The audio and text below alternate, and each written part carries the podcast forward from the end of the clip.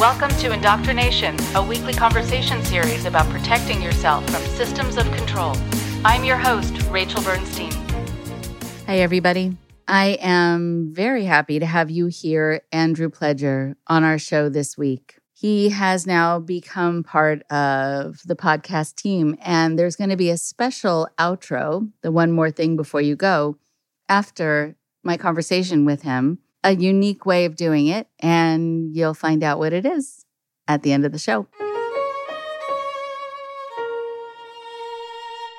Andrew Pledger is a religious trauma survivor who was raised in fundamentalist Christianity. He was homeschooled his entire life for the purpose, he says, of indoctrination. His parents would only pay for a Christian university, and he chose Bob Jones University. Andrew kept his sexuality a secret until his mental health declined due to repressing emotions, sexuality, and religious trauma. For his last year of college, he created a photo series that depicted religious trauma. It was to bring awareness to religious trauma, and he appeared on Josh Harris's IGTV show to talk about his photo series. Bob Jones University was made aware of the video, and he was expelled his last semester of his college career. These experiences have inspired him to pursue psychology to help religious trauma survivors. And he is now on a mission of his own, using social media to share his story and bring awareness to religious trauma. Here is Andrew now.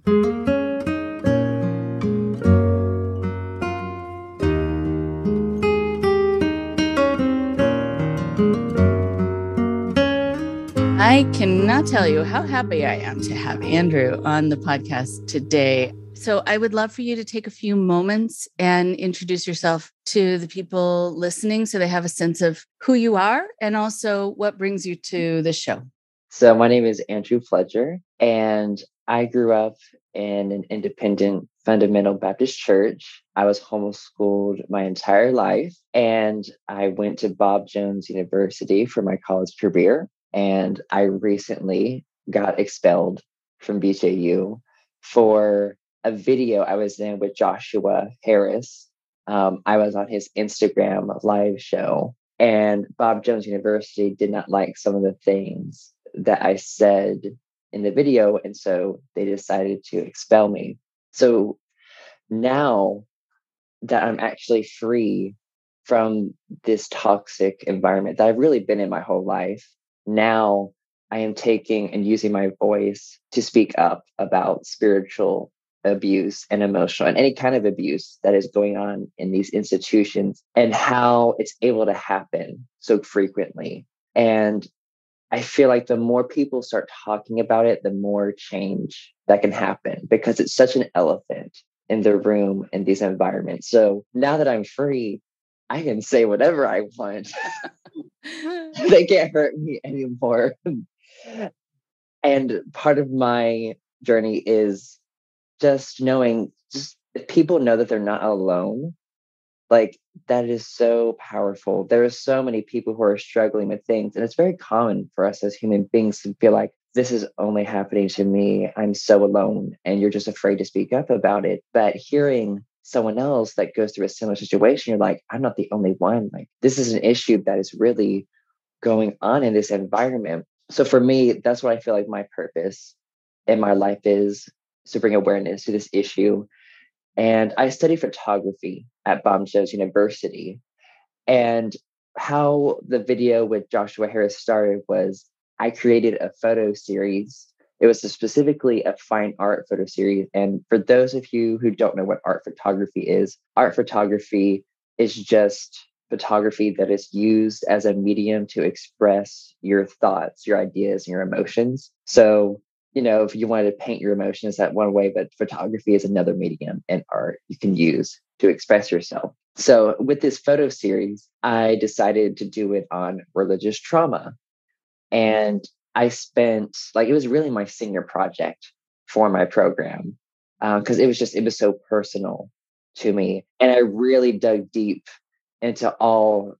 And like I mean, I discovered a lot of things about myself as I was digging and creating this project. And when I was done with it, and I looked at it emotionally, it represented my life growing up in this environment and how I find how I found the strength to escape it. And it had very specific meanings to me. And I wanted it to be ambiguous to other people though. So I have very specific things meanings behind it, but I made it so it would relate to a lot of people. So a lot of people would connect with it. And that's when I reached out to Joshua Harris and I was like, hey, I would love to come on your show and to talk about my photo series and what I'm doing. And I honestly, I never thought he would get back to me. Like I'm sure he had like I'm sure he gets so many DMs. He's he's not gonna get little, little me like on his show.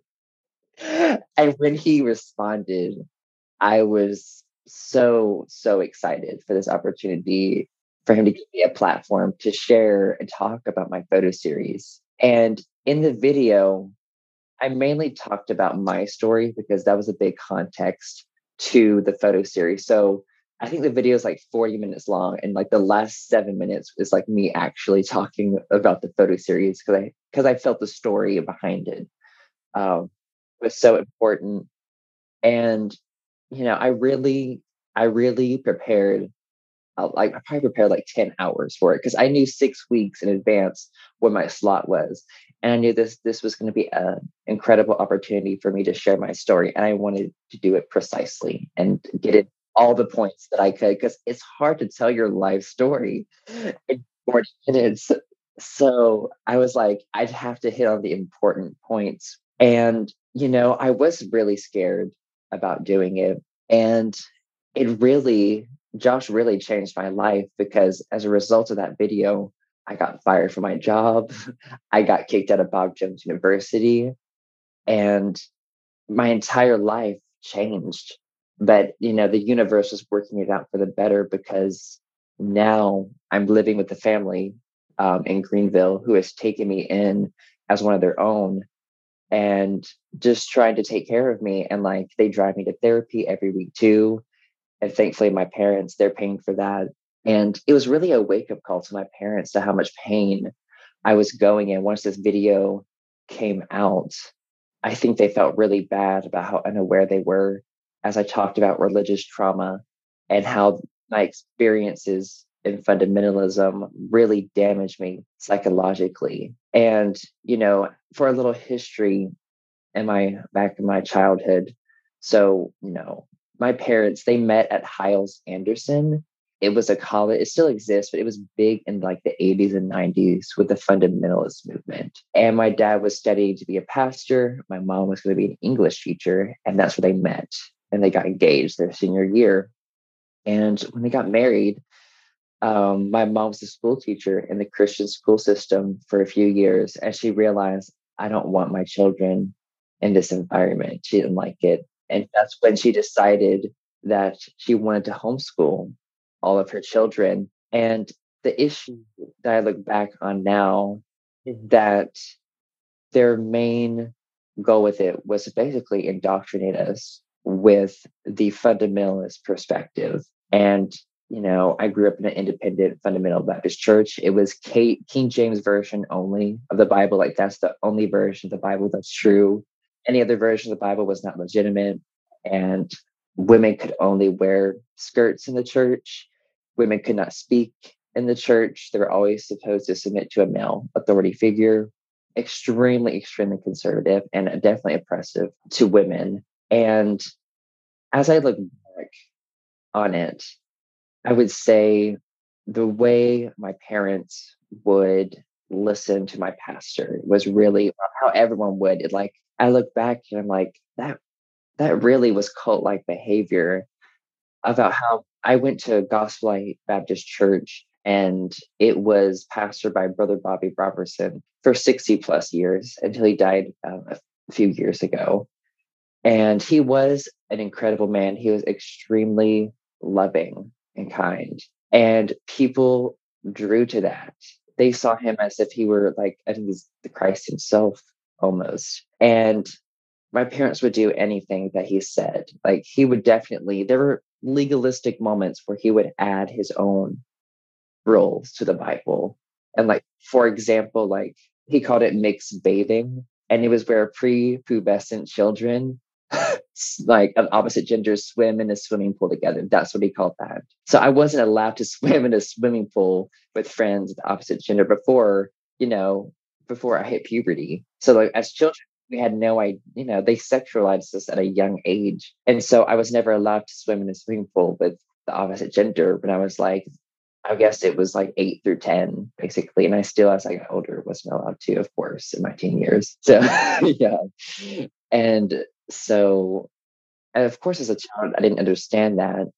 And my pastor also is like, oh, like you can't go to the movie theater. That's such a bad place, and blah blah blah. So much sin going. And I was like, they show kids movies there. like, come on, dude, chill out. And it was just this very extreme black and white type thinking. And also, he would encourage parents to spank their children. And what was interesting to me is as I dug into that, they talked about like, you know, don't spare the rod. And as I looked into the actual context of that verse, and shepherds, they wouldn't hit their sheep with it usually. It was meant to guide their sheep, their rod, not to like beat the crap out of them. They're trying to protect them. Like if their sheep was like, if it was close to a cliff, they would take their staff and pull it back, not beat it. So it was all about guidance.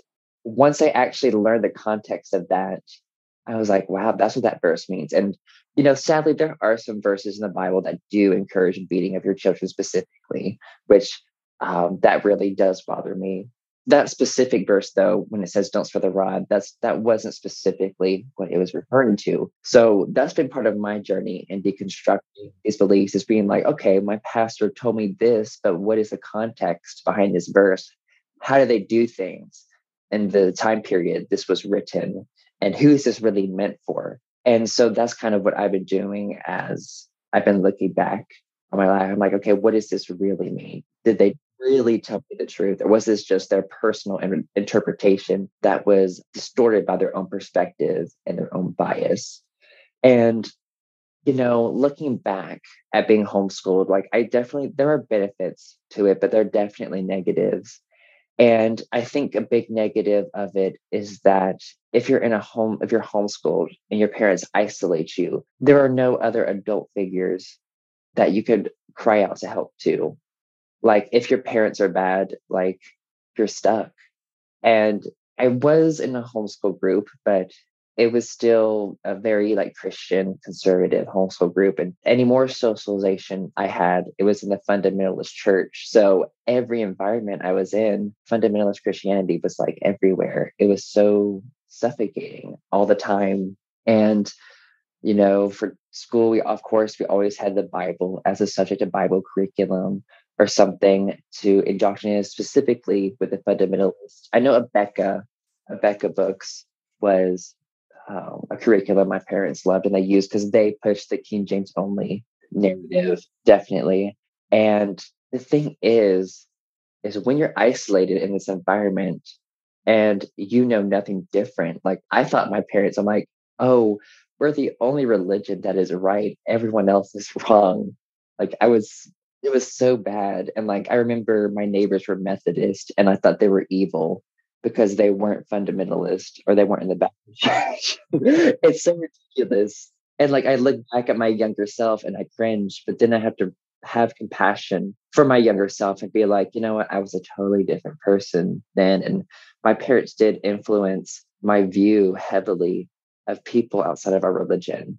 And so I was just a child. You know, children, we listen to everything our parents say and we believe them. But there is a certain point where we start to realize that they're human, that they're imperfect. as children, I guess you would say, we view them as this idol or something, this perfect example. And I think that's natural. But as we get older, that image is broken. Right. You hope it's broken. And not just because what a parent is believing is wrong, eh, you know, just the concept of you becoming a free thinker, that you can even choose somewhere in the middle. Maybe you have similar ideas to your parents, but you want to personalize them in a way that fits for you and know that you have the freedom to do so because you want to be able to utilize your your brain. Yes, most definitely. And like, you know, I've been in therapy for three weeks now because when I was kicked out of Bob Jones, I was like, this is a period of my life where I just need to rest and I need therapy. Like I've needed it for a long time. And I've had four depressive episodes throughout my life. And I'm already like 22 years old. So it's like, and it's so awful when you're suffering and you don't know what is going on. You don't know what the problem is. And growing up in the fundamentalist church, if you had mental health issues, you know, it's spiritual warfare, it's demons. And if you don't pray hard enough or you don't read your Bible enough, like, oh, it's your fault. So you need to work on your relationship with Jesus. And so I would do everything the church told me growing up, and it didn't make things better and it was so fr- it's so frustrating to do the same thing over and over and to get not get different results is insanity. Right right. Yes. It is insanity. Yes that is correct. And you know i'm also wondering if you've heard there's there was a woman who was on this show who has a, a tiktok channel anna who talked about being in bed for years and just not being able to also raise as she said fundy and um, not not knowing what was wrong, knowing something was tremendously wrong, but not knowing what was causing it, and that there was no help for it. There was sort of no no way of problem solving it, you know, just letting it happen or needing to pray it away somehow. So I wonder when you had your first depressive episode, how old were you and what was that about? So yeah, I had two in my teen years and then two in my college years. In my teen years, I think it was right around when I turned 16. I would say it was a mild depression at first, and then it just went like terribly into major depression. But I remember being depressed for several weeks. It was like a mild depression. And I was like, I don't know what is wrong. And I, you know, and I talked to my mom, I'm like, could you take me to the doctor? I want to be on antidepressants. Um, I've been in this sad mood for so many weeks and just hasn't gone away. I feel so heavy.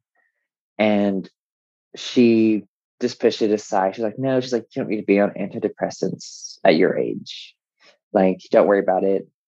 She was she was fearful of antidepressants because she had heard stories of like people being on a specific medication and it making it worse, which it can happen because it's hard to find the right medication that works for you and, and not everyone reacts to it the same way. Some people might become really nauseous from medicine. So they'd be like, okay, I had to try another one. And it's just, you're just trying medicines until you find one that fits your needs. And so that's what she was kind of worried about. She's like, I don't want to do that. And, you know, and I believe truly that it was like spiritual warfare or something. I was like, okay, I just have to read my Bible and pray because that's what I was taught.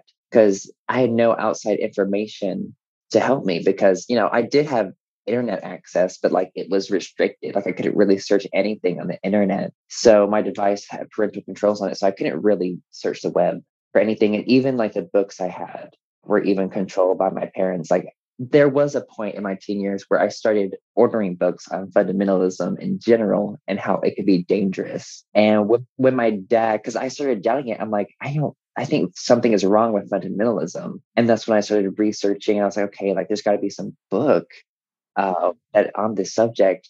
And when I ordered the book, and this was when I had gotten older and I had finally had that internet access finally.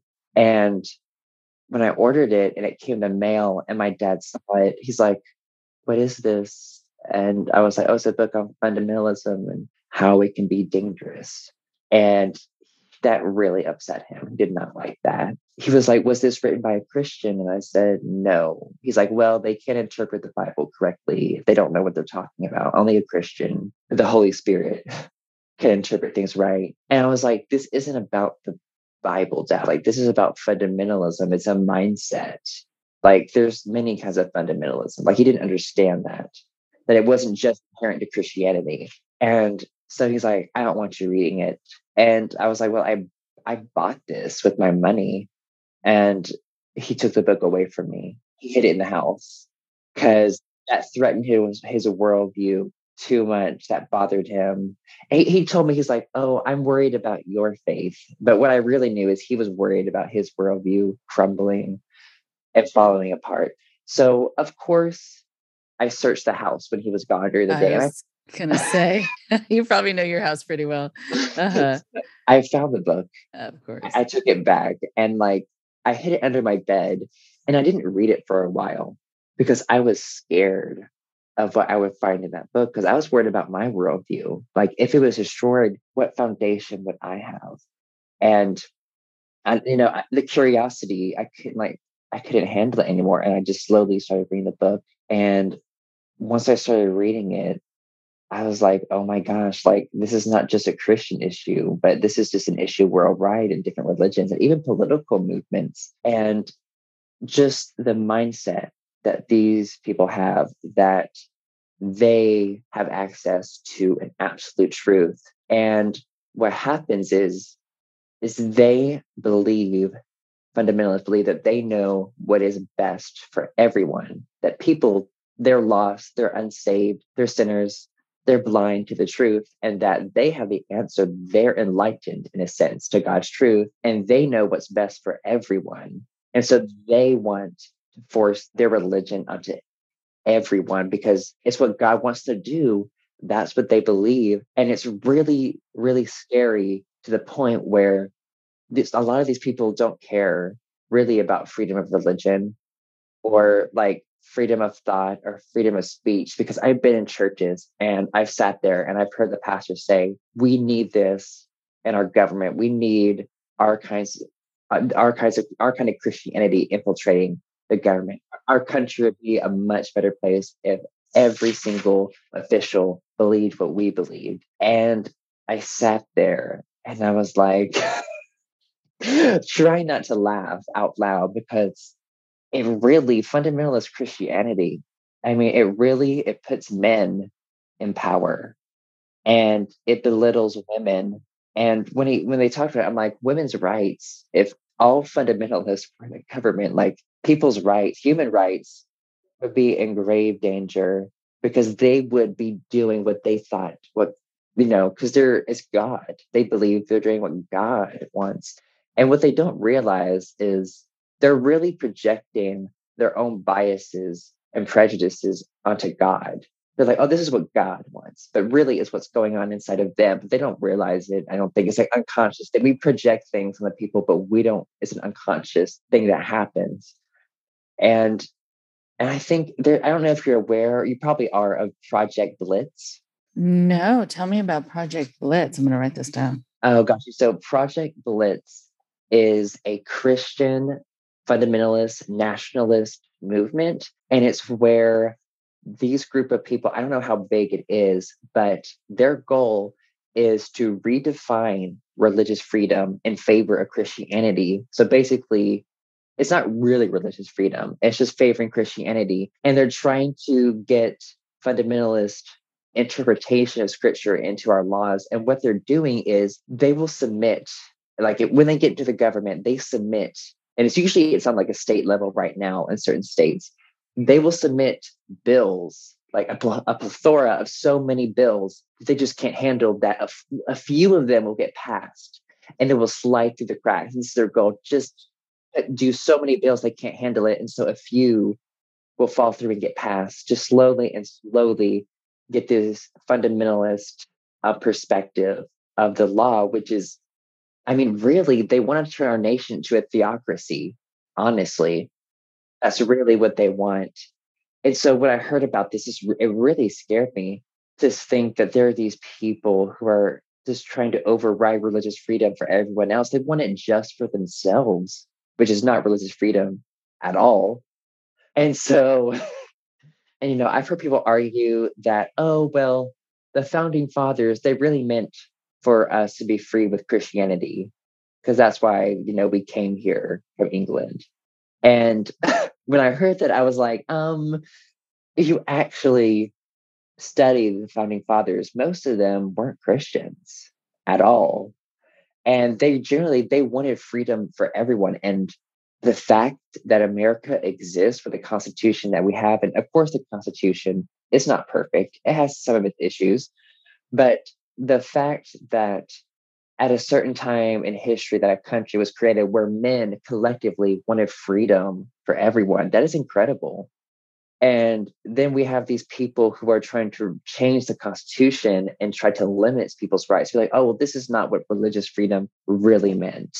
that's why on my Instagram, I made a post about Project Blitz because I want people to be aware of what is going on. And so, and I need to do more research into it because I don't know how, if it's growing anymore or if it's getting smaller or not, or how much success they've actually had. And, you know, these people, so first, they believe what's best for everyone. So they'll infringe on anyone's rights because of this. And, you know, I, and I think part of it too is they get this righteous high, this self righteous high from having this extremely high standard and telling everyone, well, you're not living to this. I'm better than you.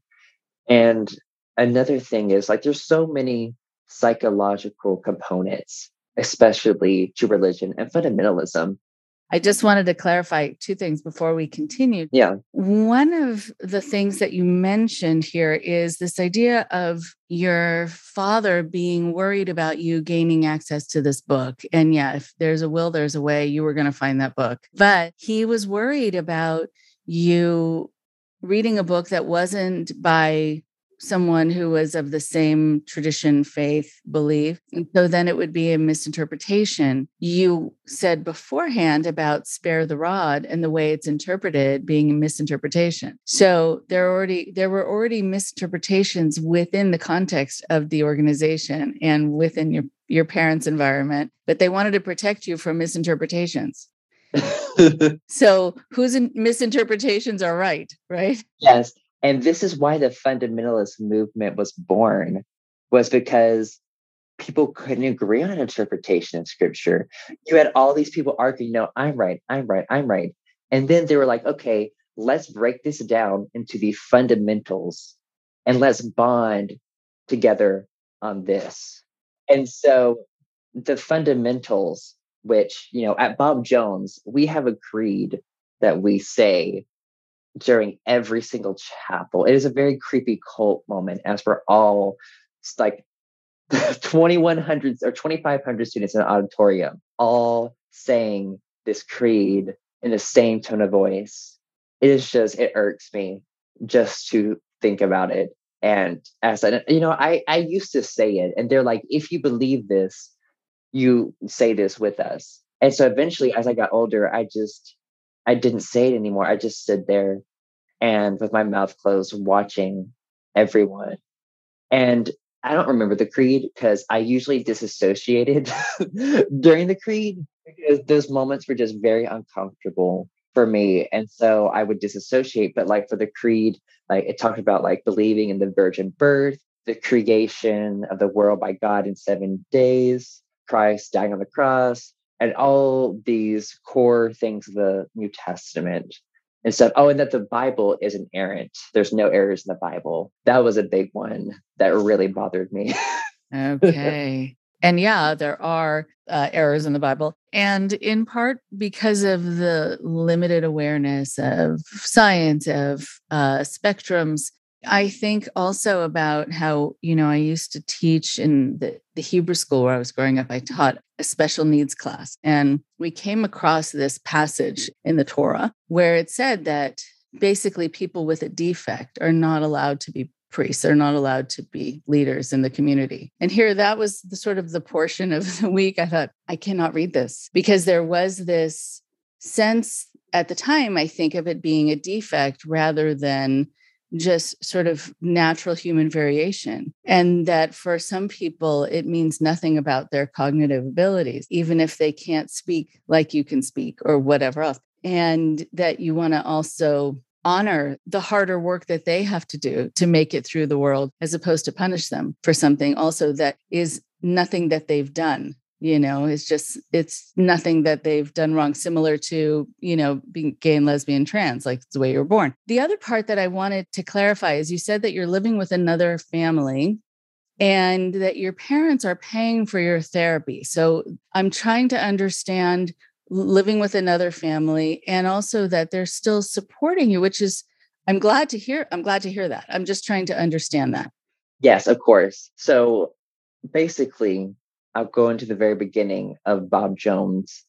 First, my parents would not pay for any college if it wasn't Christian, but if it was a Christian college, they would pay for it. So they were using their money to manipulate me to go to a Christian college. And they wanted me to go to Pensacola Christian College, which is so much worse than Bob Jones. It is literally like a prison. And so Pensacola didn't really have what I wanted to study anyway, because I wanted to study filmmaking. And my brother, he was at Pensacola. So that's what really made my parents think, oh, your brother's there. He can help you. And re- after reading the rule book and just to see how controlling they were, I was like, I'm not going there because here's a here's a couple of examples of how controlling they were. First, if you left campus, you had to sign out and tell them where you were going, at what time, and with who. Like even if it was during the day, if you stepped off campus, they had to know where you were and with who. So it's so ridiculous. And also, you're not allowed to go to a local church there. They have a church for all the students on the campus to collectively go to and it's like okay this is mind control like this is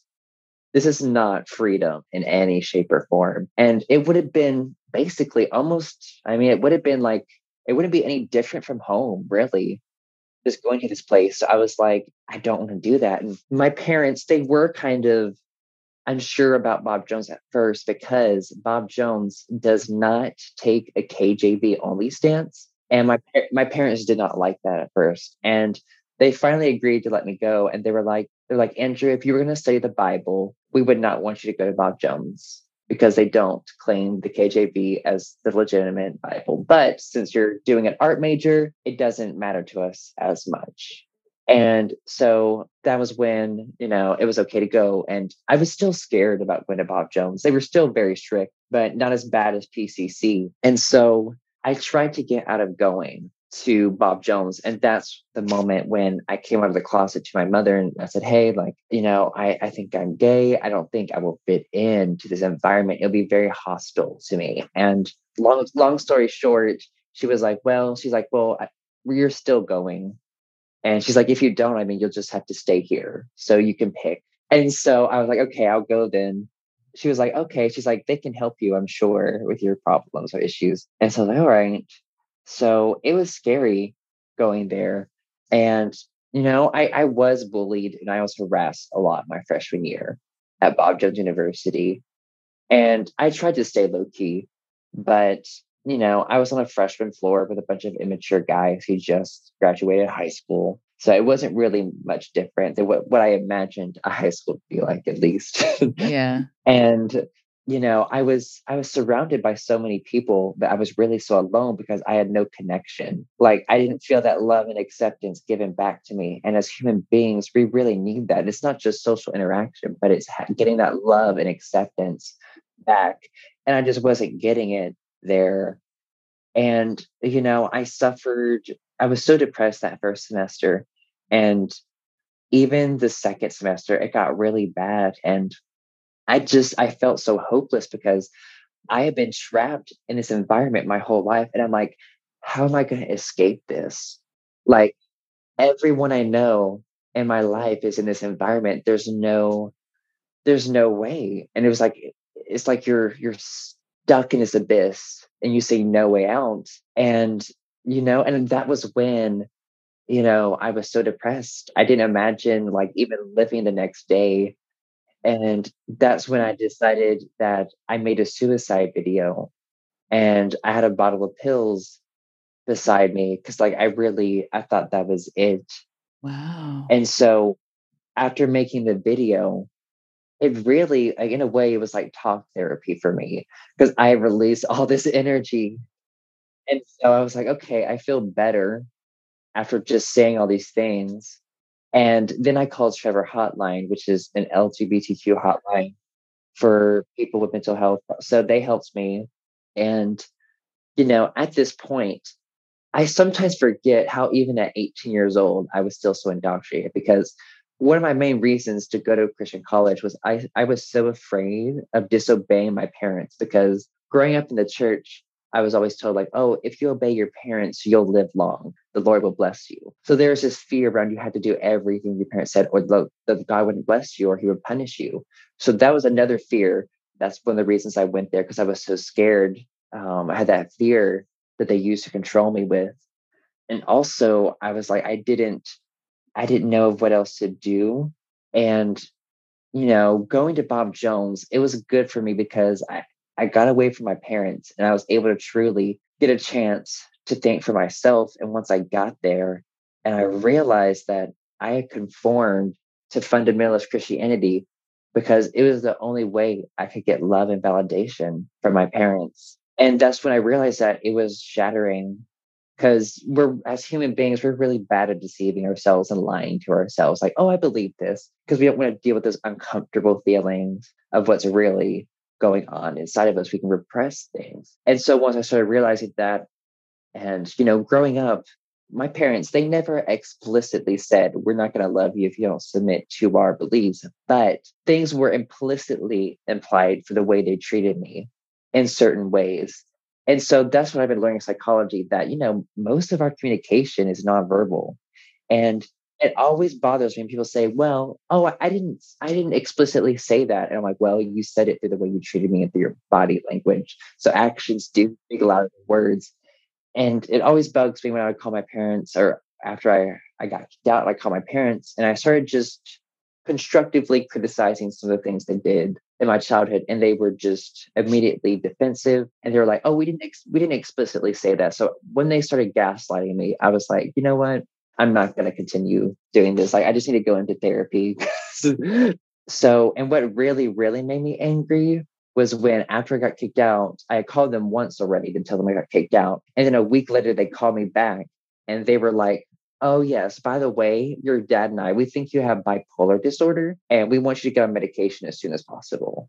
So I was like, Are you serious? I suffered so much in my teen years and they wouldn't take me to a doctor for medication. And now all of a sudden they're like, Oh, yes, you're bipolar, get on medication. Mm. And once I talked, I talked to my guardian about it and she was like, it sounds like they're trying to blame this on an illness than actually look at themselves and wonder how they cause this. It, it's it's too uncomfortable for them. So they looks like they just search the internet for something that's similar to what I did. Because I mean, I can understand why they might have thought that because getting kicked out of school, that's not like me. I was always such a goody two shoes growing up. I followed every single rule. I did everything my parents always told me.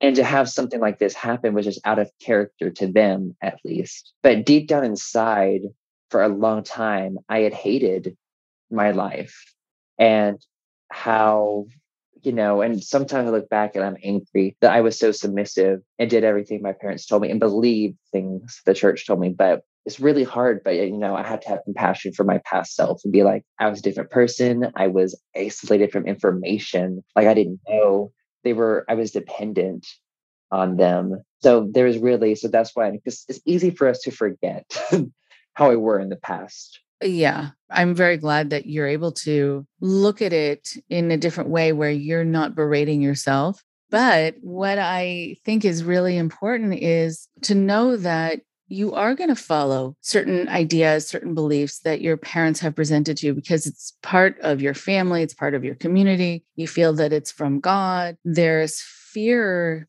that's woven into not believing that way, right? So sometimes it's not even so much that you believe it, you're just afraid not to. Oh, yes. I love that. You're afraid not to. Yeah. I mean, they really put the fear into you. And, you know, looking back, it was really, really life changing for me to realize that my struggle with my depressive episodes and my anxiety was because of religious trauma when I finally found that term, um, I think it was around 2018. I mean, I didn't really dig into it much then. I wasn't ready to dig into that. Like I was just starting college. I had all this other stress on me. I didn't feel like digging down. Like, and so I was like, you know what? I'm like, I will set this down. I won't worry about this now. And I wasn't really educated on mental health or psychology at all. So I didn't realize what was really how serious this issue really was. And so, as a little overview for people, for me, for my religious trauma, I grew up in the church basically just hating myself so much. Um, I had so much self hatred because of the hateful messages they would use in the Bible against um, the LGBTQ community. I thought God was going to burn me or destroy me at any second as a child. And so, and I, I, you know, I talked on Joshua Harris's show and I became, I was really honest about some of the symptoms I was experiencing. I've been talking to my therapist about it. And one of the extreme, extreme coping mechanisms that developed was I developed uh, another personality because I hated myself so much that I couldn't stand to be that person. And so another personality. And I told my therapist, I was like, I would go about my day and I thought that was somebody else completely different than Andrew. And I would come home and I would look in the mirror and I'd be shocked. And I told, I talked to my therapist, I'm like, is this dissociative identity disorder? Like, what is this? And he says, because I can remember the changes that I was aware all the whole time, at least, that it couldn't have been that. But he told me it was an extreme reaction or a coping mechanism because of that self-hatred. It was my my mind, my psyche trying to survive, a survival instinct. And so I'm alive because I was able to believe that I was somebody else because I hated who I was so much. And, you know, it took me many years to truly love myself for who I am and to, to think of me and to not be repulsed by that. Like that it took me a long time through meditation and affirmations and to know that i am worthy of love. You know what i mean? That i do deserve to be happy and that i'm not broken. And yesterday i was watching this show for the first time. It was it's called prodigal son and i watched the pilot episode and in it like for those who don't know what it is, it's about a criminal um, or forensic psychologist who is hunting down serial killers. So he tries to understand what is going on in these people's minds, what drove them to these actions. And he's a very compassionate person, and he ha- and he feels for these criminals. He he realizes that there's something deeper going on there. And in the episode, he says he was like, "No one is born broken. Someone breaks us." And it was just so powerful to me. I was like, "Ooh, it just chills." And I was like, "It's so true. Like none of us are born broken. Someone breaks us, unfortunately." Yeah. There are two things about that that I wanted to say. One is that when you are berated, mistreated, abused, told there's something wrong with you, it doesn't change you. It makes you submerge who you are and hide who you are and feel ashamed and repressed, you're still who you are. You've just learned you can't be that to other people. It doesn't do what people are thinking that somehow it it's like this exorcism of the self. It just is a way to kind of put this heavy blanket on top. And that's something that a lot of former cult members actually talked to me about that they had this cult persona and they had their persona, and they've had to figure out how to release one for the other or merge the two, at least so that they have a cohesive self. It also happens that sometimes when people are mistreated when they're young or abused, you know, at a certain age, it doesn't make them necessarily hate the people who are doing that to them. It makes them hate themselves. Like, yeah, something must be wrong with me for them to treat me that way. And it's really sad because children don't know how to deal with those things. And other things in the church that traumatized me was like the fear of hell like the graphic sermons and things that were told to me growing up, I don't know what would go through those people people's minds to think, oh, we should we should say this. I feel like every child has somehow accidentally burned themselves in some way. Because as children, you know, we, we're, we're curious, we touch things. And so when you tell a child that you're they're gonna burn forever, like we have that frame of reference. We know what it's like to burn just for a second. And so in our minds, to imagine what it's like to burn forever. And so, so many children are scared into converting to this religion. Like this fear of hell is so terrifying. And like I had nightmares growing up of hell and staying up awake at night because these adults in my life, this was true. And so to get over the nightmares, that's when, you know, I conformed to the religion.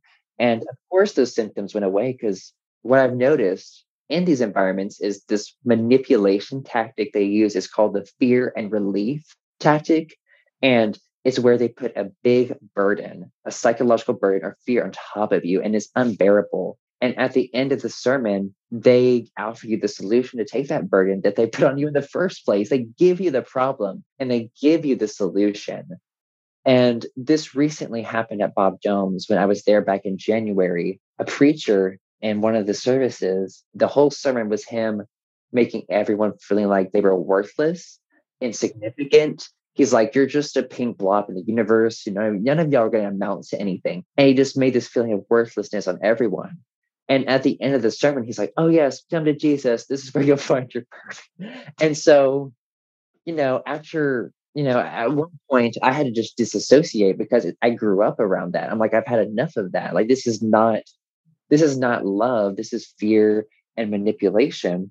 And so that's a tactic they use. It's called the fear and relief. And they use that with hell too to get people to come to the altar. They scare you so much with hell. And then they're like, oh, well, this is how you're not going to go there.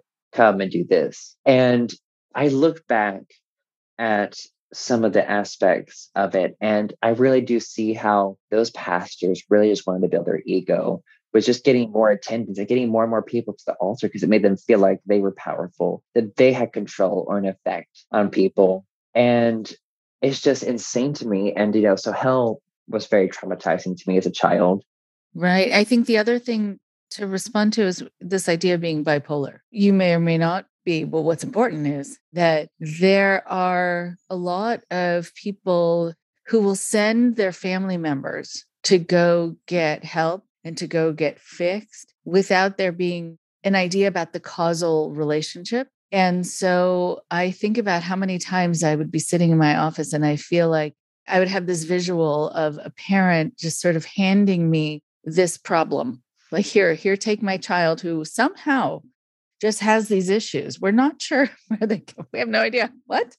Uh, you know, and, and yes, there are some people who are born with a certain kind of wiring, and you know, and it isn't caused by necessarily the familial situation, but most often it has an interplay with where they came from and how they were treated. But the parents aren't necessarily on board with saying, you know, we might need to learn about ourselves and what we need to address and how we may have created these emotional issues for our child. Either we did or we let that happen because of the environment we raised them in.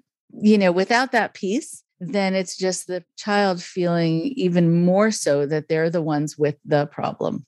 It's a nature versus nurture thing, especially in that environment, they have such a black and white view. They can't understand that it could possibly be both like it could be both of those things, not like just one or the other. It could be both at the same time. And it's very possible for a lot of people. And, you know, other things looking back, you know, when I talked to other people, they were like, oh, well, you didn't just experience religious trauma, you experienced, you know, trauma in your family. And what I said to that was, well, their religion influenced them to treat me this way. So like that was a religion influenced all of this. And it was so it's so relieving to find a label for things that happened to you growing up. Like um negative enmeshment is a thing that was really big for me. And for those of you who don't know what enmeshment is, enmeshment is a role reversal in a child where the child becomes the parent and the parent becomes the child and the parent relies on the child for emotional needs. So that's just regular enmeshment. Negative enmeshment is where a parent sees something in a child that they do not like and they try to bully or just get that out of them. And when I read about negative enmeshment, how parents can bully their children or just be mean to them because there are things in them they don't like and that they want to get rid of. Like I experienced that a lot. And I don't think my dad fully realized what he was doing to me, but he was very harsh and mean to me as a child. And I would cry sometimes. He, he would be like, Oh, he's like, I'm just helping you. He's like, The world is going to be such a mean and nasty place. Get used to it. So to him, he was just toughening me up, he thought. And there was a moment with, you know, when I was 16, when my depression got so bad where I stopped eating. I was in bed all the time. And like within two weeks, I lost like 20 pounds. Like it was really bad it was very serious. It was a definitely a major depressive episode. And, you know, and my parents, they were worried because they're like, they realized their child was like dying before their eyes, basically. Because, you know, if you don't eat, you're going to die. And so my mom didn't know what to do about it. And I remember it was one meal where I just couldn't eat. And my dad just got so angry with me and raised his voice at me to eat. He's like, why can't you just eat? And it just it made things worse. He was just so angry. And my mom was over there just crying her eyes out. And I just left I left the kitchen and I went to the bathroom and just cried on the bathroom floor because I just didn't know what to do. And they did they didn't take me to a doctor at all. And I don't I can't remember how I got out of it, but I somehow did. And you know, and I think the re- the cause for it was it was when I had fully for I think from like 14 to 15, I had repressed my sexuality. And at 16, I had admitted to myself, okay, I think I am gay. And so because of all the hateful messages in the church that I've been told, I suddenly that was the beginning of that self-hatred for myself. So the thought of me was like awful. I hated myself so much that I just couldn't bear to exist.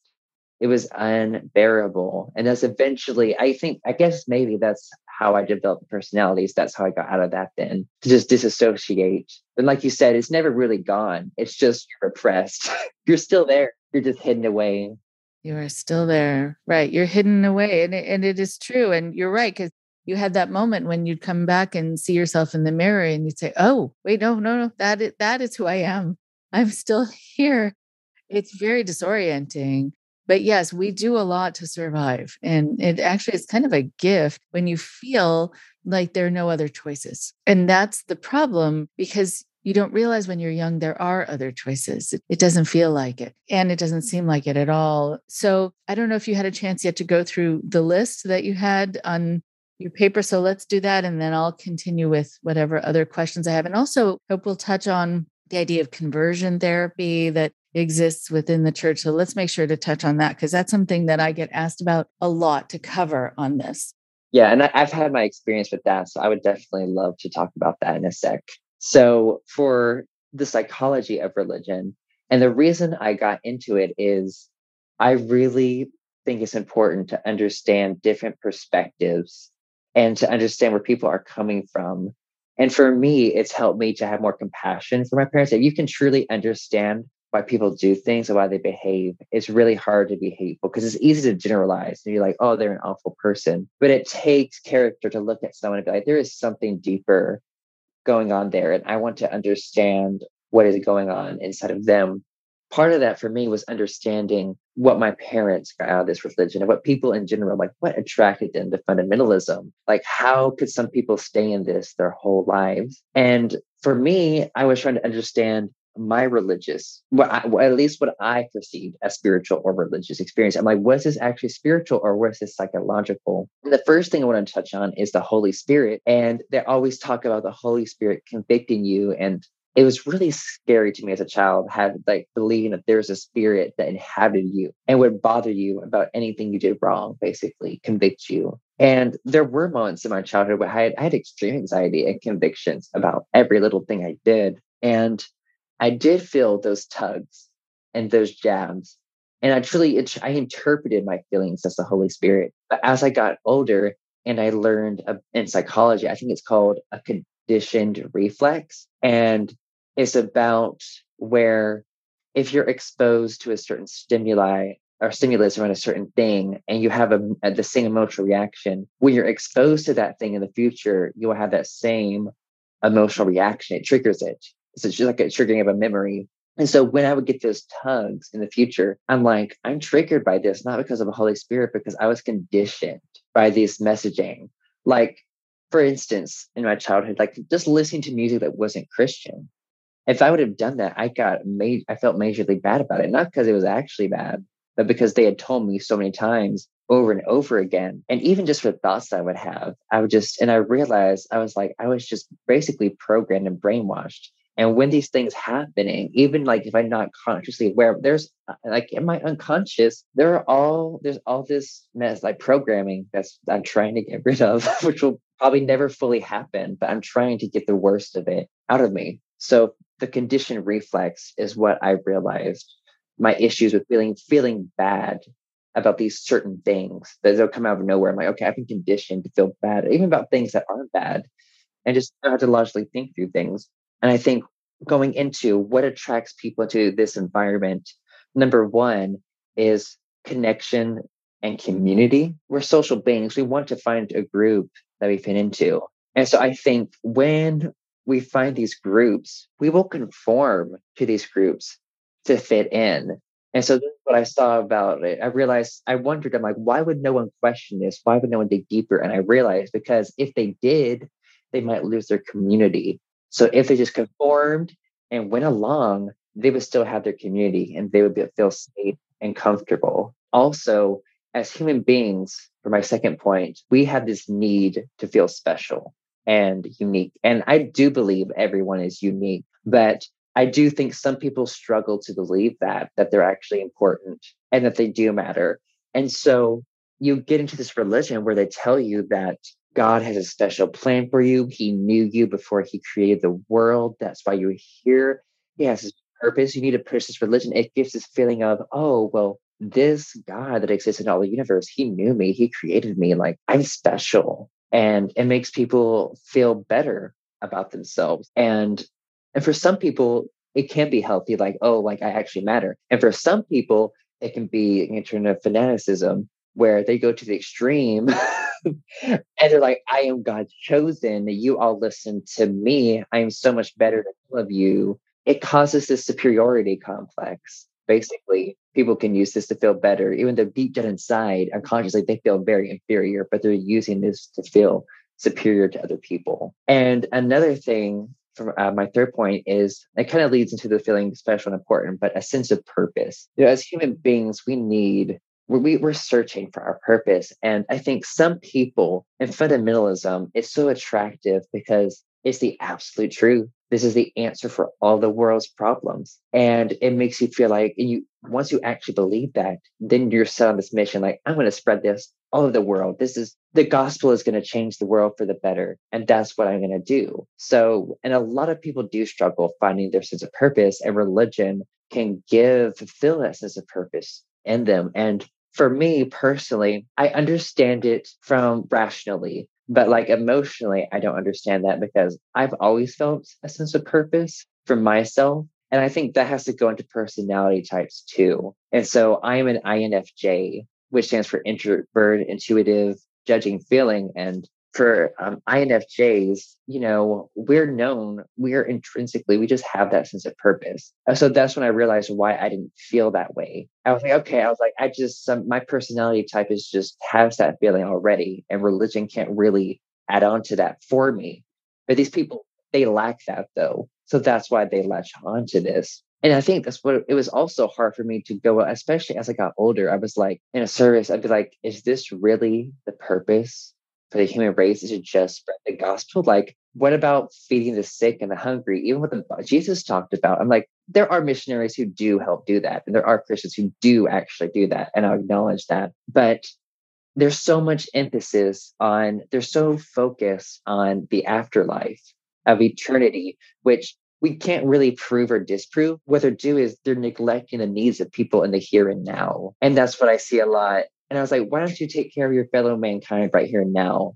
And to them, though, because it's so real, they're like, oh, well, eternity is so much more important. None of this really matters. And everyone had that point of view, the world would be a terrible place. There would be no progress for humanity if everyone thought that way. Right? No progress, no hospitals, no schools, no soup kitchens, no, no, no wheelchair ramps, nothing, no wheelchairs. But and I also don't know why it has to be either or. I know. Why can't you be focused on both at least? Right. If it, if you believe in it, I know uh, from my tradition, we're not we don't really talk about heaven and hell. It is about living now and what do you do now, and that that's why there's this whole idea of tikkun olam, which was repairing the world. Like this is what we got. Let's work on it. What is also true though is that they don't have to be mutually exclusive. If you do believe in an afterlife, um, a positive one or a negative one, yeah. um, still, what about the person standing right in front of you who's suffering? What about your child who's standing right in front of you suffering? Mm-hmm, most definitely. And you know, speaking of children, my next point is that you know we all have an inner child and i think what makes religion so attractive for some people is there's this promise of protection of a father figure and that inner childness like none of us a lot of people in these environments they don't truly want to be free because freedom means independence and they want to be dependent on something. And so for them, it is the God of the Bible. He's this father who will care and love them. It gives them a sense of security. And if you follow these list of rules, he'll bless you, blah, blah, blah, and all this. So it gives them security, like, oh, if I do this, there's this higher power looking out for me, this father figure. So that part of themselves just connects to that. And especially to people who have bad relationships with their parents and who are vulnerable emotionally, like it's this is very attractive. And they try to fill these holes in themselves with these ideologies. And I think the last point for the general psychology behind it was a, just a sense, a feeling at least of certainty and like the fear of death. Like he, a lot of people are afraid of death. And for some people, this can calm that fear, that psychological discomfort. Like, oh, like, eh, okay, I said this prayer, I'm going to heaven, I'm good. And if I do this, and the thing is with the church, especially that I grew up in, they would try to make you doubt your salvation too. You were like, oh, if you're experiencing this and this and this, you might not really be saved. And I think it's just how they that's how they kept people in the fold too. Because you know, once you're saved, the, the tradition I grew up in, like you have that ticket the rest of your life. And so, in that sense, why go to church then anymore? you know what I mean? And so, it's like if you can go to heaven, then why do you, so they have to make you doubt it? And there are people who do go back to church because they get spiritual or at least emotional fulfillment from that. And I do understand that, like, because I realize there are healthy churches. But for these churches and fundamentalism, I'm like, and like you said earlier, like you're afraid to not believe, really. And that really resonated with me. And I realized a lot of these people, they have these fears and then, even though they're exposed to these toxic things, at the end of the day, the preacher is going to provide a solution and to comfort these fears in their lives and the burdens they put onto them. Yeah, I sort of call it what if theology. What if they're right? What if that's true? That somehow enough, just because it's so laden with fear, that that's enough to keep people kind of hanging on because the consequence isn't something like, well, you just might have a bad day. It's you're going to burn forever, right? Okay. So, hello. All right. So, what if they're right about that? If it is so great and awful and terrifying, then who wants to take the risk? Yes, most definitely. Uh, I was watching something recently about um, a person actually who lives not far from me who was adopted by a family as he was transitioning trans female. And was actually living just three blocks away from her home of origin, uh, which was a little weird uh, that the family that took her in was helping her still continue uh, her high school education and then taking her to Children's Hospital for treatments and for therapy, and, and that she would still mm-hmm. pass by her house where her parents had said, This is just too much for us to go live with this other family who were it availing themselves of people who needed that environment. So I was curious about that and also just about conversion therapy because it's something that other people who have been on have talked about not being accepted the way they were, being shunned, but the process of what is it like? What did you experience or what did you hear about happening within your church? Yeah. Um, so first I'm going to go into talk about that family that I'm dealing with, and then I'll go into the conversion therapy part. So that year of college, when I made that suicide video, and you know, I called Trevor Hotline and I calmed down. I knew deep down inside, and this was a really crucial moment for me, is this is the first moment I decided to start trusting myself because I didn't trust myself for a long time because I was taught that my heart was deceitful and that I was wicked and that I needed to trust in the Lord. And so this was the first moment where I was like, you know what? It was hard for me, but I said, I need community, people who truly care about me. This is what I'm longing for, what I've longed for for so many years because I haven't had that true connection. And so I was like, I can't find this at Bob Jones. Where can I find this? So, long story short, I found an affirming church that accepted LGBTQ people. And, you know, I see the way the universe worked things out for me. So, as I look back that day, I went, I visited, and it was honestly almost towards the end. I was like, I don't know about this. Like, I didn't, I felt out of place. I wasn't vibing. There weren't that many young people, college kids my age. And then the church at the end announced, oh, we're having a visitors luncheon. So I was like, you know what? I'll go to that. I'll, I'll meet people. And that was when I met the family, the mom and her daughter that I live with now. And I told them about my situation at Bob Jones, and they started to get to know me more. They invited me to their house, and they literally live right by Bob Jones, a block away. So I could easily walk to their house. And so once they got to know me, they gave me a key to their house and they're like, you can walk away from Bob Jones and come here anytime you like. So they were that safe haven for me while I was there. So that was really incredible. And I would have I would have dinner with them sometimes. And, you know, it was really difficult because then the pandemic happened and that kind of had to end for their own safety and my own safety too. So that I know it hurt. The pandemic hurt a lot of people, and just even like the LGBTQ people who had to go back to these situations that they weren't really safe or comfortable in. Anyways, isolated. So I still continue to keep in contact with them during all of that, and like I almost I didn't see them for like a year and a half because of the pandemic, and but I still kept in contact with them. And so when they saw the Josh Harris video, this was back in early January of this year. They were like, Andrew, they're like, we think you're going to get kicked out for this. And they're like, we want you to know that if you do, that we have a room for you so you don't have to go back home. And so it was incredible. And I thanked them and I said, hopefully that I wouldn't get kicked out because it was my last semester at Bob Jones. And I would have been, I would have, I was a senior. I was graduating in May.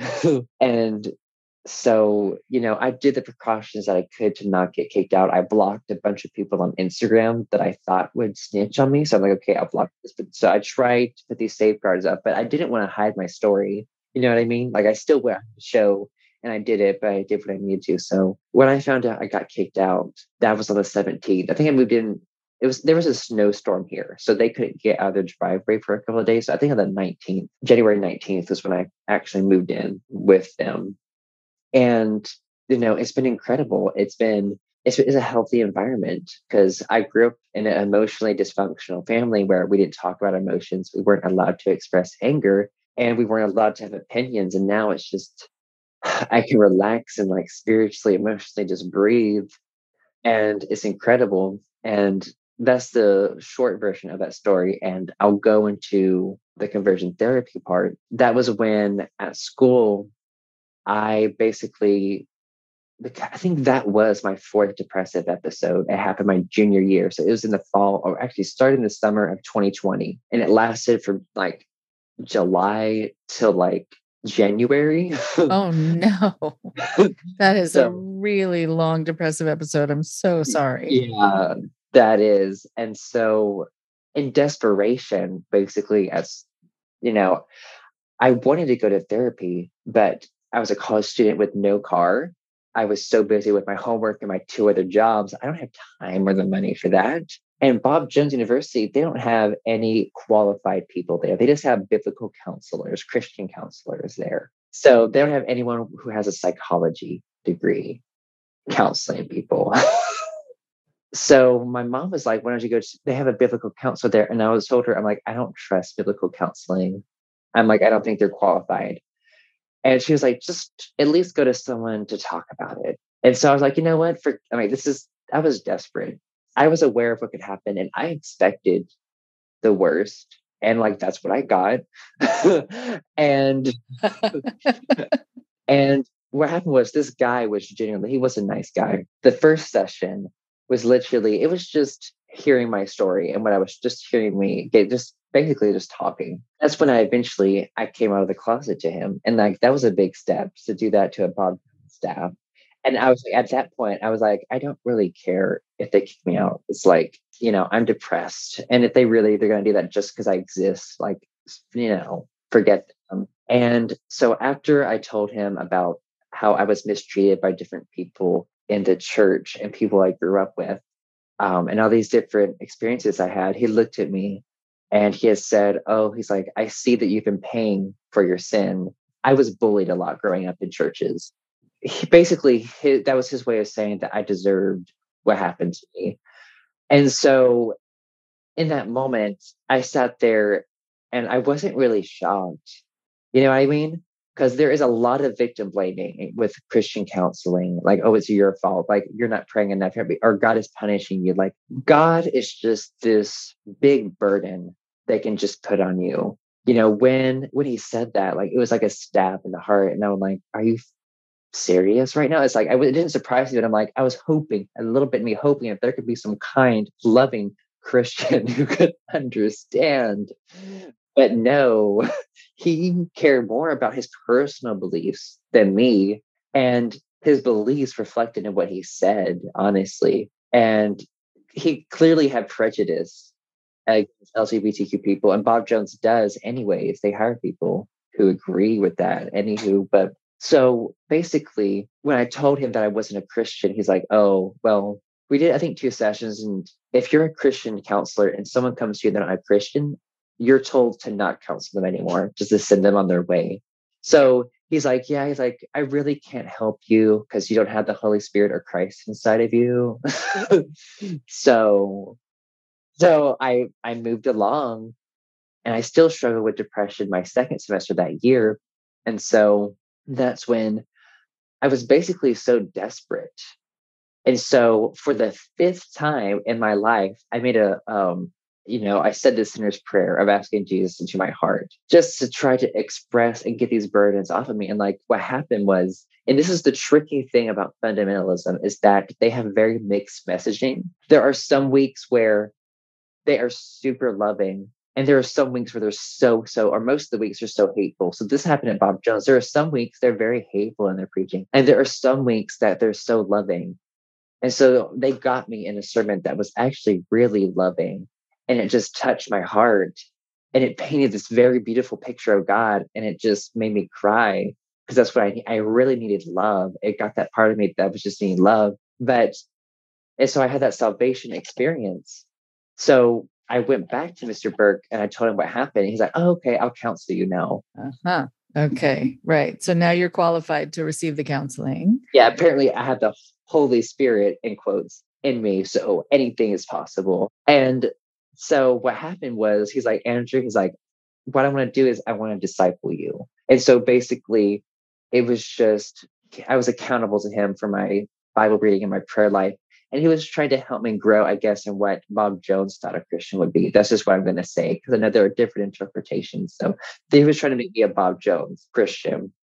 And so he's like, and when he's like, I want to disciple you this semester, he's like, towards the end of the semester, he's like, um, I want to start going and trying to change your sexuality because you have the Holy Spirit inside of you. So anything is possible. We can change your sexuality. And so at that point, I wasn't comfortable with that, but he didn't want to get into that yet. So it was just discipleship. And I was generally curious about the wisdom that he had of the Bible and what he had to say. And towards the end of the semester, when it was finally the first session of actual trying to change my sexuality. And he had already given me a book too to read that I already read about someone who supposedly became straight.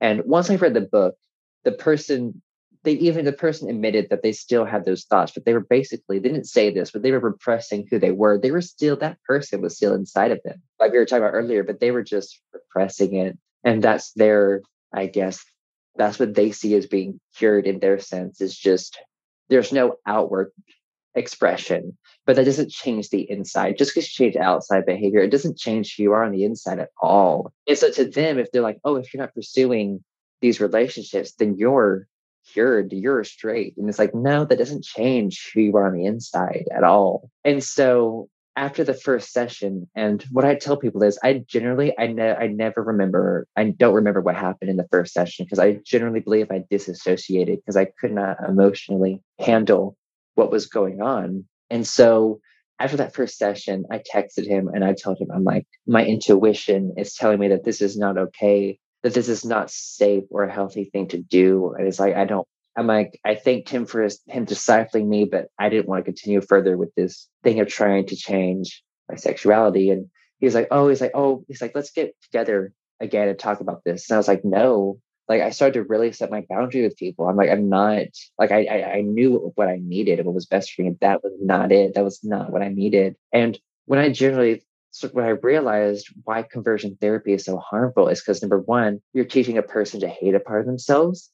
And number two, you are destroying the humanity in us that wants love and connection. Like if you teach someone to cut off that part that wants love and connection, you're really killing people. You're driving them to suicide because as human beings, we need that community, we need that love and that connection. And when you teach someone to hate that part of themselves, I mean, what purpose? But why would you want to live if you can't love, love or be loved? You know, if you can't be yourself, why even live? You know what I mean? Like we need that so desperately. So that's what they're doing in really conversion therapy. I know there are different methods, but they all lead to the same thing, no matter how they do it, how extreme they go. And so it's really sad. And even there's so much scientific evidence of how harmful this is psychologically, but there's still these people because these fundamentalists, their extreme thinking of we have the answer, our beliefs are right, our God is all powerful, he can do this. And what also bothered me is that they believed that their God would care enough to change someone's sexuality, but he would let all these people suffer around the world in starvation and all these diseases. But he cares enough to try to change my sexuality. Like that is so messed up to me. I thought about that. Like it shows how much really it reflected their own bias, honestly. And once I thought about that, I'm like, first, I want to bring up this song. I don't know if you've heard of it. Um, it's called God is a Freak. God is a freak. No, I don't have it on my Spotify playlist. What what is it? It went viral on TikTok and it sounds disrespectful, but really what the song is about is how people have projected God as having these different priorities and how messed up they are. We're, you know, like how God is obsessed with our thoughts and our sex life. And in the song, she's like, he's like, what, like, these are messed up priorities. Why is he worried about this? That's really like, God is such a freak if he's worrying about my sex life. You know what I mean? So it was like, people might perceive that a lot of people, Christians have perceived that as disrespectful. But from my perspective, I see that she was projecting or showing how people have used God to control people or be like, oh, well, God's watching you do this and this. She's like, well, that's really who God is. He's really messed up. It is kind of, to some people, might be blasphemous or sacrilegious. But I, you know, if you look past some of the things and she explains in the song she's like i'm not trying to be disrespectful i'm just trying to understand like why why is this guy caring about these things that really don't matter like there are other things happening in the world and so that's really what blew my mind is how really these fundamentalists and christians are projecting their own like biases on their god and they're saying our god is this and so that's when i started seeing past that and understanding at the core of it, like these are very sad, fragile people who are just looking for comfort. And they've gone to these systems and it's psychologically they do there is a psychological thing that is happening inside of them that gives them this feeling of superiority and and also it feels good to be right it does like oh or to think you're right at least like oh i'm right everyone else well, there's comfort there's certainty and a need for community and there's all these different tactics they use in the church to keep them in the fold, like we talked about hell and the um the fear and like even if you don't follow, their rules, like oh like God's gonna punish you. And I talked with my therapist recently and I was like, I was scared as a child because if you sinned, God would punish you. And then if you did, if you were righteous, God would punish you through testing and trials and tribulations. So no matter what you do, you're going to suffer. So it's like it's like you know you're damned if you do, you're damned if you don't. And so and like the story of Job really scared me growing up of how God just tested and let these terrible things happen because he was a good person. So it's like it, to me, I look at that as a child and I was like, we're gonna suffer no matter what, and it's such an awful place to be in to think that.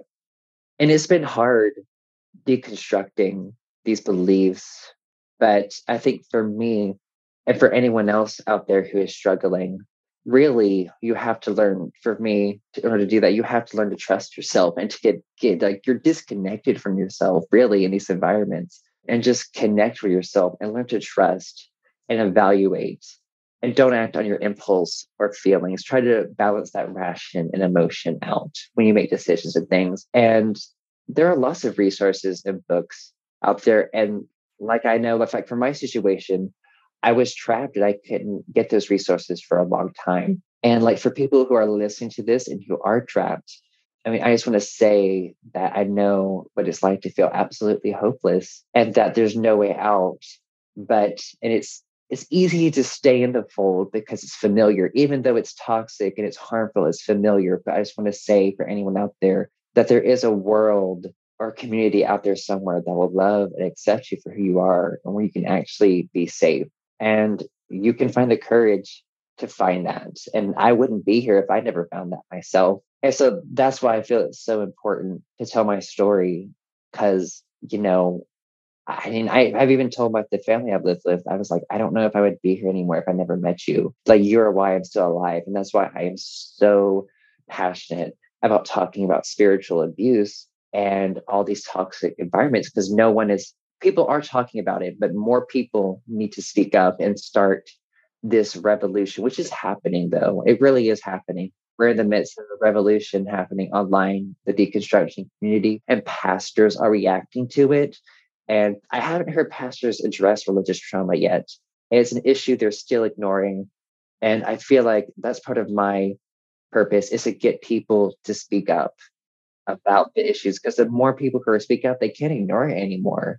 Right. Oh, and I'm so glad. I am so glad that you're still here. and, yeah. And that you've come through, you've yeah. come through the fire, right? Yeah. right. Or, and things have kind of cooled down a bit, which is really nice. They have. And right, I think people are afraid of addressing it sometimes within a religious context because I think they might not see that really we're not saying and you're not saying all religion is evil. No. No. And or even Christianity is bad. What you're saying is these things can happen though within a religious context and when god is invoked and the fear of god is invoked it can wreak havoc in people's lives and give them trauma so be cautious about this yes um, i think it's very specific but thank you so much for your time for all the work that you're doing. Where can people see the video that you did and anything else you would like them to be able to to know that you're doing online? Yeah. So all of my work I usually put on my Instagram account, which is Andrew Pledger, and the A is a four, Andrew Pledger. And I'm starting my own show. It's called Speaking Up. And it's where I interview people who have survived toxic religious settings. Okay, cool. So thank you for having me and sharing my story and my journey. All right. Wonderful to talk to you. Thank you so much. Oh, yes. Thank you for having me, Rachel.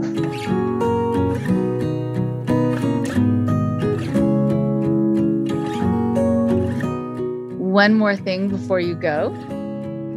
This is a different kind of outro today. Actually, Rob, who's part of the podcast team, producer, had a really interesting idea about me having a conversation for this outro with Andrew himself. Because since the time that we recorded our conversation for the podcast, you've become part of the podcast team as well. And it's been wonderful. Andrew is very talented and very devoted to this work and so it seemed like a great opportunity to not just have me talk about what you talked about, but to actually talk to you and find out how life has changed since then, what you've been up to, what's been on your mind. And I think it's a great idea. So let's get cooking. So tell me what would be good to to go over during this short period of time that we have to talk. Yes. So, first, I just want to thank you for having me on the team. It has been so incredible um, to work for you and the podcast because for me, like, I am a very purpose driven person and I need a job that aligns with my mission and my purpose. So, this has been a fantastic um, opportunity and job to connect with different people and help different people in these situations. And so, I think I definitely like there's been a lot of updates in my life and things that have gotten to happen. And so, of course, you know, working for the indoctrination podcast was a big thing. But when I escaped um, fundamentalist Christianity back in January, I think I mentioned I you know I've been in therapy since then. So I've been in therapy for six months now since January, and it's just been so incredible. And I'll probably be in therapy for years, but that's fine. I love therapy, anyways. It's so good. I've also recently started my podcast called Speaking Up um, with Andrew Pledger. And I started it because I realized how um, healing and how important and empowering it is for people to share their own stories. And so I wanted to use that as an outlet to reach out to other people who wanted to share their stories because the more people we can get really to speak up, the more change I think that is going to happen. So another big update is that I've been accepted into SNHU um, online, which is Southern New Hampshire University and 90 credits transferred through. Um, so I'm going to graduate in May of 2023 because of the experiences that I've had with religious trauma and talking with other people and realizing that there's very little research into religious trauma. I really um, want to become a therapist to help religious trauma survivors and also a psychologist to help research and get that data behind religious trauma and hopefully find some kind of modality to help people work through it because it's such a specific kind of thing. And there are a lot of people really suffering in silence with this. And another thing, you know, when I left was that I took several months to just work on personal growth and my mental health, really. And one of those things was continuing to write my book, which I've been writing since I was Mm-hmm. 19. And it was just for me, just a way, originally, it was just me processing and getting everything out that I've been through. And then once I just started writing it more and more, I'm like, okay, I think people can actually relate to this. And I think as I kept writing and as I kept learning things about myself and about religious trauma and having all these personal breakthroughs, I'm like, okay, I think this could really help people. Wow, that's quite exciting. You're prolific. I'm wondering just from the time that we first talked, it was an unfamiliar thing, I think, for you to do just to speak the truth about what happened and to not be afraid of that. And anyone listening would understand why you'd be fearful, especially after what you've been through. And so when you were talking just before about a trauma response, what have you noticed that's been different, if it has been different, now that you've been speaking more? Or what is it that you, and this is not to say that I think everyone needs to speak and everyone needs to tell their story. I never want people to feel pressure that that's sort of where I'm going with this, but that for some people, part of their healing is putting words to their experience and having people hear them and dealing with the anxiety that comes up from telling what had been termed as something you're supposed to keep secret. So, how has that changed for you over time? How have you made it easier for yourself, I guess, to say those things? The first time telling my story was very scary for me but i felt like once i told it like i was confident in it and i i knew there would be people who would try to invalidate my experiences but i didn't really worry about that cuz i know what i've been through and i've been with around other people who have been through similar things and i realized that nasty things that people say about you really says more about them than actually you as a person. They're projecting things onto you. And so that was a hard thing with leaving because a lot of people said a lot of terrible things about me when I left the religion, which is pretty common when you leave a religion or cult, they slander you. And they really tried to erase my existence. Someone someone told me that like any pictures or any names of me anywhere of anything I did on the campus, they tried to remove it. I was like, okay, wow, I really upset a lot. That really does say a lot about their mindset and their ideology. And it is a very, Bob Jones is a very cult like environment. And, and, anyone who has been there will testify to that. But it's been interesting to leave because once I noticed myself leaving, I felt so much more calmness in my nervous system. I didn't realize how dysregulated my nervous system was until I left. Like I knew I was stressed, but you know, when all you know is stress and chaos and you have nothing to compare it to, you just don't know. And so when you finally get in the calm, you're like, it kind of feels uncomfortable. It feels scary to feel safe when all you've known is unsafety or being unsafe. Um, so yeah, that was hard for me um, to do. And I talked with my therapist a lot about that. I'm like, this feels really uncomfortable. like, I don't know what to do. And, you know, it's been interesting leaving that environment and now seeing how Christian nationalism and this very fundamentalist extremist ideology is now starting to take over in America. And I think, you know, pretty much all of America knows that Roe v. Wade was overturned June 24th. It was overturned And people have known this is something that the religious right has wanted to do for decades. But I think, you know, that's just the beginning. Roe. Wade is just the beginning. That was not the final goal for them. And just to see all the different rights that the Supreme Court is going to go after, like consenting adults having sex, coming after that, birth control. Um, I know like they're they were giving um, funding to religious schools now, and I know they're recently allowed like prayer in schools as I know specifically as like individual expression, but I feel like that individual expression is going to be used to coerce people into group things. I can just totally see that happening. It's been really devastating to see how, oh my gosh, like I finally escaped this environment, this ideology, but then that same ideology is probably going to end up infiltrating the government soon and being used to control people because, you know, at Bob Jones, they really, really control people's behavior. And that is a big part of cults is that they're very big on the behavior. And you know it was an awful environment because you know i was gay and this environment was very heteronormative very patriarchal very authoritarian.